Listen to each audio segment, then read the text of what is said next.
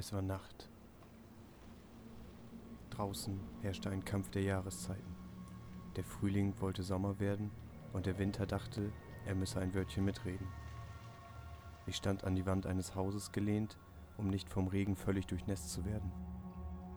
Die schweren Tropfen fielen schon lange nicht mehr, sondern schlugen wie kleine Gewehrkugeln auf die Straße ein, wo sie die Trockenheit der vergangenen Tage aus dem Asphalt pressten und den Gestank aus den Gassen lockten. Es war ein durchgehendes, monotones Rauschen, nur ab und zu durch die platschenden Schritte eines Fremden unterbrochen oder das höhere, langgezogene Zischen eines vorbeifahrenden Autos.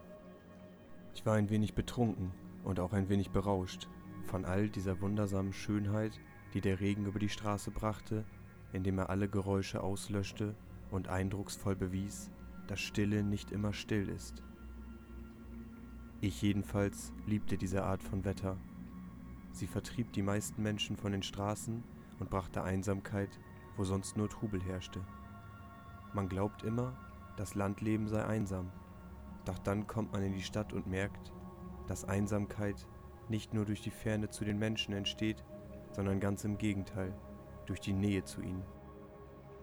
Wenigstens in Nächten wie diesen, in denen einen der Regen vor ihnen abschottet und man hinter dem Vorhang steht, der sonst die Verlierer die Verstoßenen und Bedürftigen vor ihnen, der Gesellschaft, verbirgt.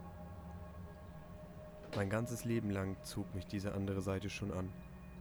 Die Menschen waren so viel interessanter, lebendiger, sie kannten eine Wahrheit, die manche von denen da oben hinter den beleuchteten Fenstern in ihren Elfenbeintürmen umbringen würde. Deswegen taten sie alles, um eine Barriere zwischen sich und der Wahrheit aufzubauen. Mehr materielle Dinge für weniger geistige Last. Ich beobachtete die gelb schimmernden Fenster, die Schatten, die sich dahinter bewegten, und es war, als würden tausend unsichtbare Augen auf mich herabsehen. Ich, der ich mich freiwillig zum Dreck in den Straßen gesellte, der ich ein gefallener Engel war? Irgendwo in der Ferne sang ein Betrunkener sein Klagelied und verteufelte sich und die Welt. Seine kratzige, lallende Stimme bahnte sich durch die Gassen und Gullis und schien aus allen Richtungen gleichzeitig zu kommen. Es war die traurige Titelmelodie der Vergessenen, die am Tage zu den Unsichtbaren wurden. Nur die Nächte gehörten ihnen. Dann, wenn die Vögel verstummten, begannen sie ihr Lied zu singen. Eines, in dem genauso viel Wahrheit und Schönheit steckte, wie in dem der Vögel, gehörte es doch ebenso zum Leben. Mit dem ersten Sonnenstrahl gaben sie ihre Stimme wieder ab, zurück an die Singvögel, und verschwanden ebenso, wie jene es in der Nacht vermochten, sich still und heimlich in ihre Nester zurückzuziehen. Ich war geschützt genug, um nicht nass zu werden, aber bekam genug Wasser ab, um mich lebendig zu fühlen. Der Rest war tot. Genau in diesem Moment hörte ich Schritte. Platsch, platsch, platsch. Kündigte sich eine weitere verlorene Seele an. Der Regen machte es zunächst schwer, die Richtung zu bestimmen, aus der die Gestalt kam, doch dann nahm ich in der Peripherie meines rechten Auges eine Person wahr, die sich mit rasanten Schritten auf mich zubewegte. Es war ein Herr mit langem, schwarzen Regenmantel. Offenbar hatte er mich nicht gesehen. Er wirkte irgendwie nervös, so als ob er nach etwas auf dem Boden suchte. Durch den Regen konnte ich undeutlich ein leises Murmeln hören. Unwillkürlich presste ich mich näher an die Wand. Manchen Menschen wollte man nicht begegnen. Ich behielt ihn im Auge, beobachtete, wie er die Straßen hinauflief bis er schließlich aus Hör- und Sichtweite war. Jetzt hatte ich das Bedürfnis zu rauchen. Aus meiner Tasche kramte ich die rote Schachtel mit der weißen Aufschrift, dann die Streichhölzer und drehte mich so zur Wand, dass kein Wasser an die Zigarette gelangen konnte. Den Glimmstängel im Mund versuchte ich ein Streichholz nach dem anderen zu entflammen. Keines zündete. Ich warf sie alle in den reißenden Strom auf der Straße, der sie mit sich in die Kanalisation hinabzog. Es war nur noch eins übrig, meine letzte Chance, dem grauen Schleier des Regens einen weiteren Grauton hinzuzufügen. Ich pustete auf den Zündkopf in der Hoffnung, es würde dann mehr Reibung haben, trocknete es zusätzlich an der Innenseite meines Mantels, setzte vorsichtig an, zog es mit aller Gewalt über die Reibefläche und war sehr erleichtert, als ich die kleine zischende Flamme aufleuchten sah. Es war die Flamme der Hoffnung. Vorsichtig führte ich sie zur Zigarette, die in meinem Mund steckte, entfachte diese und nahm einen kräftigen Zug. Das Gift begann sofort zu wirken und brannte die letzte Menschlichkeit aus meinem Inneren. Plötzlich hörte ich wieder Schritte, genau aus der Richtung, in der der seltsame Fremde vorhin verschwunden war. Ob er mich wohl bemerkt hatte? Mit meiner freien Hand deckte ich die Glut der Zigarette ab und drehte mich in die Richtung der nahenden Schritte. Es war dieselbe Gehweise, hektisch, getrieben, ängstlich. Er kam auf mich zu. Die Schritte begannen langsamer zu werden, kamen näher, direkt vor mir, verharrten, und aus einem unsichtbaren Gesicht sahen mich zwei Augen an. Durch diese Dunkelheit sah ich sie nicht, spürte sie aber umso deutlicher auf mir ruhen. Dann lief er zwei Schritte nach rechts, machte kehrt, zweimal nach links und lief im Kreis. Ich hörte sein heiseres Murmeln, es klang wie ein Gebet in der Kirche. Ich dachte, nur so ein Verrückter, wie sie zu Tausenden die Straße bevölkerten, nahm eine Zigarette aus der Tarnung und genehmigte mir einen langen weiteren Zug. Das ließ ihn aufblicken wie ein scheues Tier. Er sah dem Rauch nach, war plötzlich ganz besonnen. Sie, ist alles in Ordnung?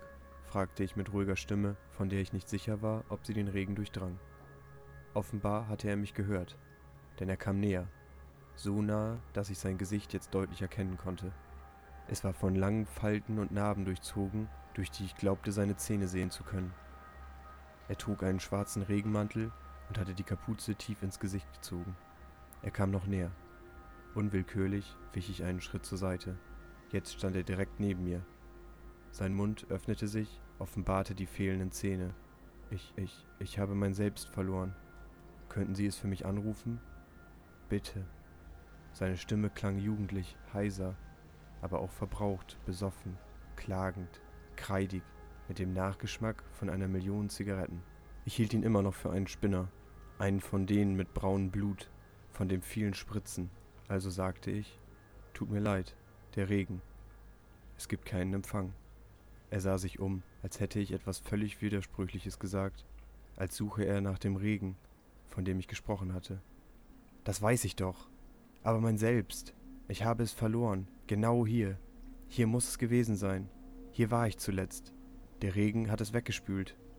Und dann war ich da hinten und merkte, dass etwas fehlte. Also kam ich her, doch es war nicht mehr da.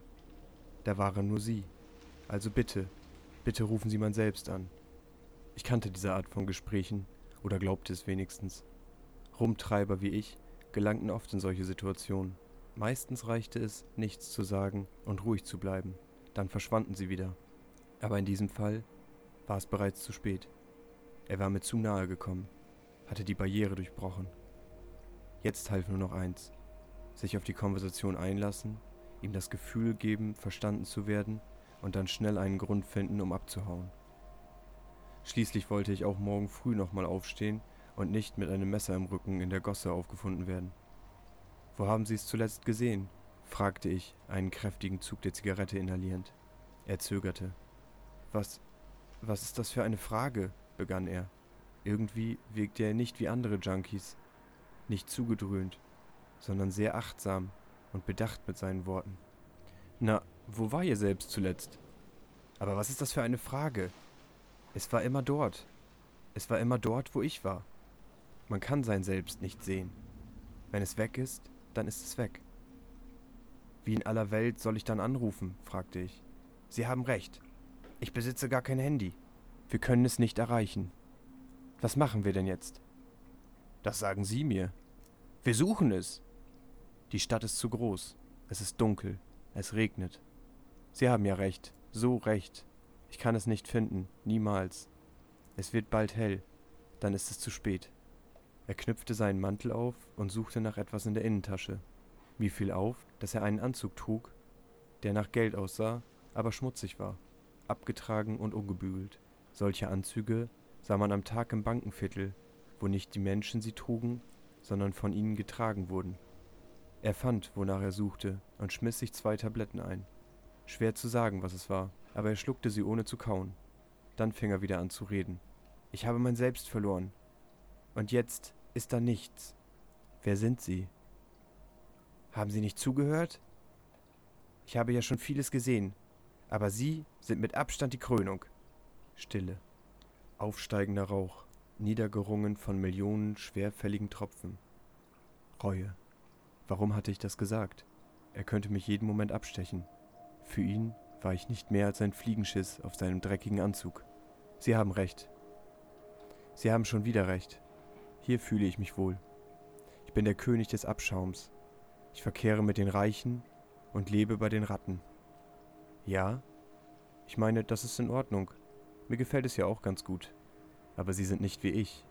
Sie haben sich selbst, ihr selbst. Ich habe nichts mehr, es ist weg. Und wenn Sie es nicht anrufen, dann verschwinde ich. Und Sie, Sie guter Mensch, Sie haben Ihr Leben und ich habe nichts. Nur diese Nacht, und dann bin ich weg, weil ich mein Selbst nicht finde. Und Sie haben es noch. Also geben Sie es nie weg, oder Sie werden es bereuen und sterben, wie ich. Langsam, langsam verrotten, genauso wie ich. Ihre Seele wird verhungern, wie die meine. Wenn ich jetzt mein Selbst nicht finde, bin ich morgen früh tot. Ich muss hier weg. Sie sind noch am Leben. Sie können mich bald nicht mehr sehen. Ich muss hier weg, sonst umgibt sie der Tod. Flüstern Sie, verlassen Sie diesen Ort. Hier ist nichts für Sie und war nie etwas für mich. Doch ich blieb hier und sah zu, wie es mich auffraß. Gehen Sie, gehen Sie! Seine Stimme wurde immer lauter, bis sie in ein hysterisches Schreien überging. Dann sah er mich entsetzt mit seinen leeren Augen an und rannte davon. Das Gespräch hatte keine Zigarette gedauert, sie glühte noch in meiner Hand. Ich warf sie ins Wasser, sah ihr nach, sah ihm nach, sah dem Regen zu, sehnte mich nach Ruhe. Von irgendwoher strömte ein Verständnis in meinen Verstand, das größer war als ich, größer als die Menschheit selbst. Da war ein Friede und eine Leere. Morgen würde ich zurück aufs Land fahren. Seine Worte hallten in meinen Ohren nach. Da war eine Wahrheit, die jetzt über allem stand und mir befahl, diesen Ort zu verlassen. Kann ein Gespräch von der Länge einer Zigarette ein Leben retten? Kann es ein anderes zerstören? Er war weg. Ich ging zurück ins Hotel. Die Straßen waren schwarz, wie die Leere in seinen Augen, wie die Löcher in seinem Gesicht. Er war wie diese Stadt, ihr menschgewordenes Spiegelbild. Über dem Hoteleingang surrte und summte das neonrote, mit Spinnweben übersäte Eingangsschild, auf dem sich einige fette Spinnen um die hängen gebliebenen Schnaken und Nachtfalter stritten. Ich trat ein, ging direkt auf mein Zimmer und wollte schlafen. Aber ich konnte nicht. Ich hörte Stimmen, Worte, seine Worte, immer und immer wieder. Es war, als wäre er in meinem Zimmer, direkt neben dem heruntergekommenen Bett. Ich träumte in Schwarz, alles war dunkel, und trotzdem war ich selber wach. Endlich ein Strahl, ein Licht, ein Weiß. Die Morgensonne. Es war Zeit zu gehen. Ich öffnete die Augen, ein Lichtstrahl fiel direkt auf meine Wange. Ich packte meine Sachen. Dann ging ich zur Rezeption und checkte aus. Ein letztes Mal wollte ich durch diese hässliche Asphaltwüste laufen, um zu sehen, ob nicht alles nur ein Traum gewesen war.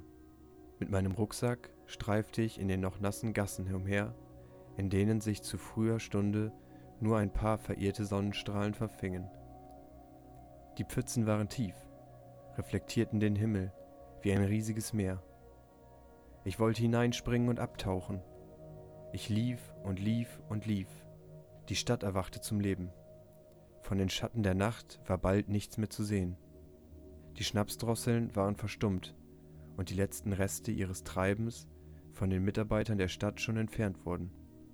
Man sah Kinder, die zur Schule gingen, Mütter, berufstätige Frauen, Männer mit Helmen, Männer mit Anzügen, Männer, die Frauen waren. Die Stadt lebte, war nicht länger tot, die Einsamkeit für einen weiteren Tag vergessen. Ehe ich mich versah, stand ich inmitten des Bankenviertels mit den irrsinnig hohen Wolkenkratzern. Ich sah an ihnen hinauf und fühlte etwas wie Ehrfurcht, mehr Furcht als Verehrung.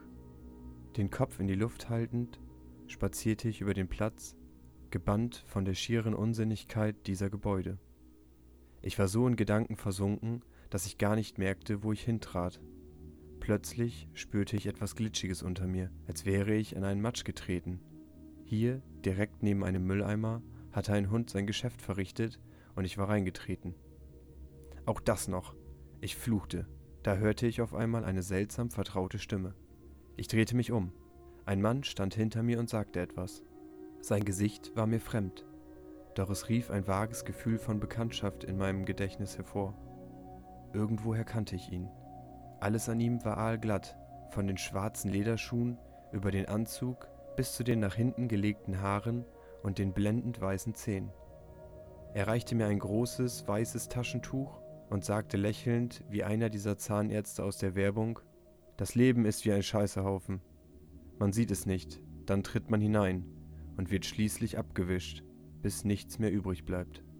Ja, stammelte ich in der Hoffnung, sein Gesicht einer Erinnerung zuordnen zu können. Hatte ich ihn in der Werbung gesehen? Oder war er vielleicht ein Politiker? Ein berühmter Unternehmer vielleicht? Ich wischte meine Schuhe vorsichtig ab, um nichts an die Hände zu bekommen. Dann fragte ich, wie spät ist es? Stellen Sie sich vor, ich besitze drei Handys und weiß trotzdem nie, wie spät es ist. Er kramte mit seinem Zahnarztlächeln ein Handy aus der Innentasche seines Anzuges und sagte mir dann, dass es kurz nach halb acht sei. Ich muss los, rief ich. Gehen Sie, bevor es zu spät ist. Plötzlich stockte mir der Atem. Diese Stimme, diese Augen. Mein Gehirn ratterte. Die gesuchten Informationen drangen durch den Schleier des Vergessens. Er zwinkerte mir zu, drehte sich um und verschwand in einem der Wolkenkratzer. Da ergab alles Sinn. Es war Tag. Ende.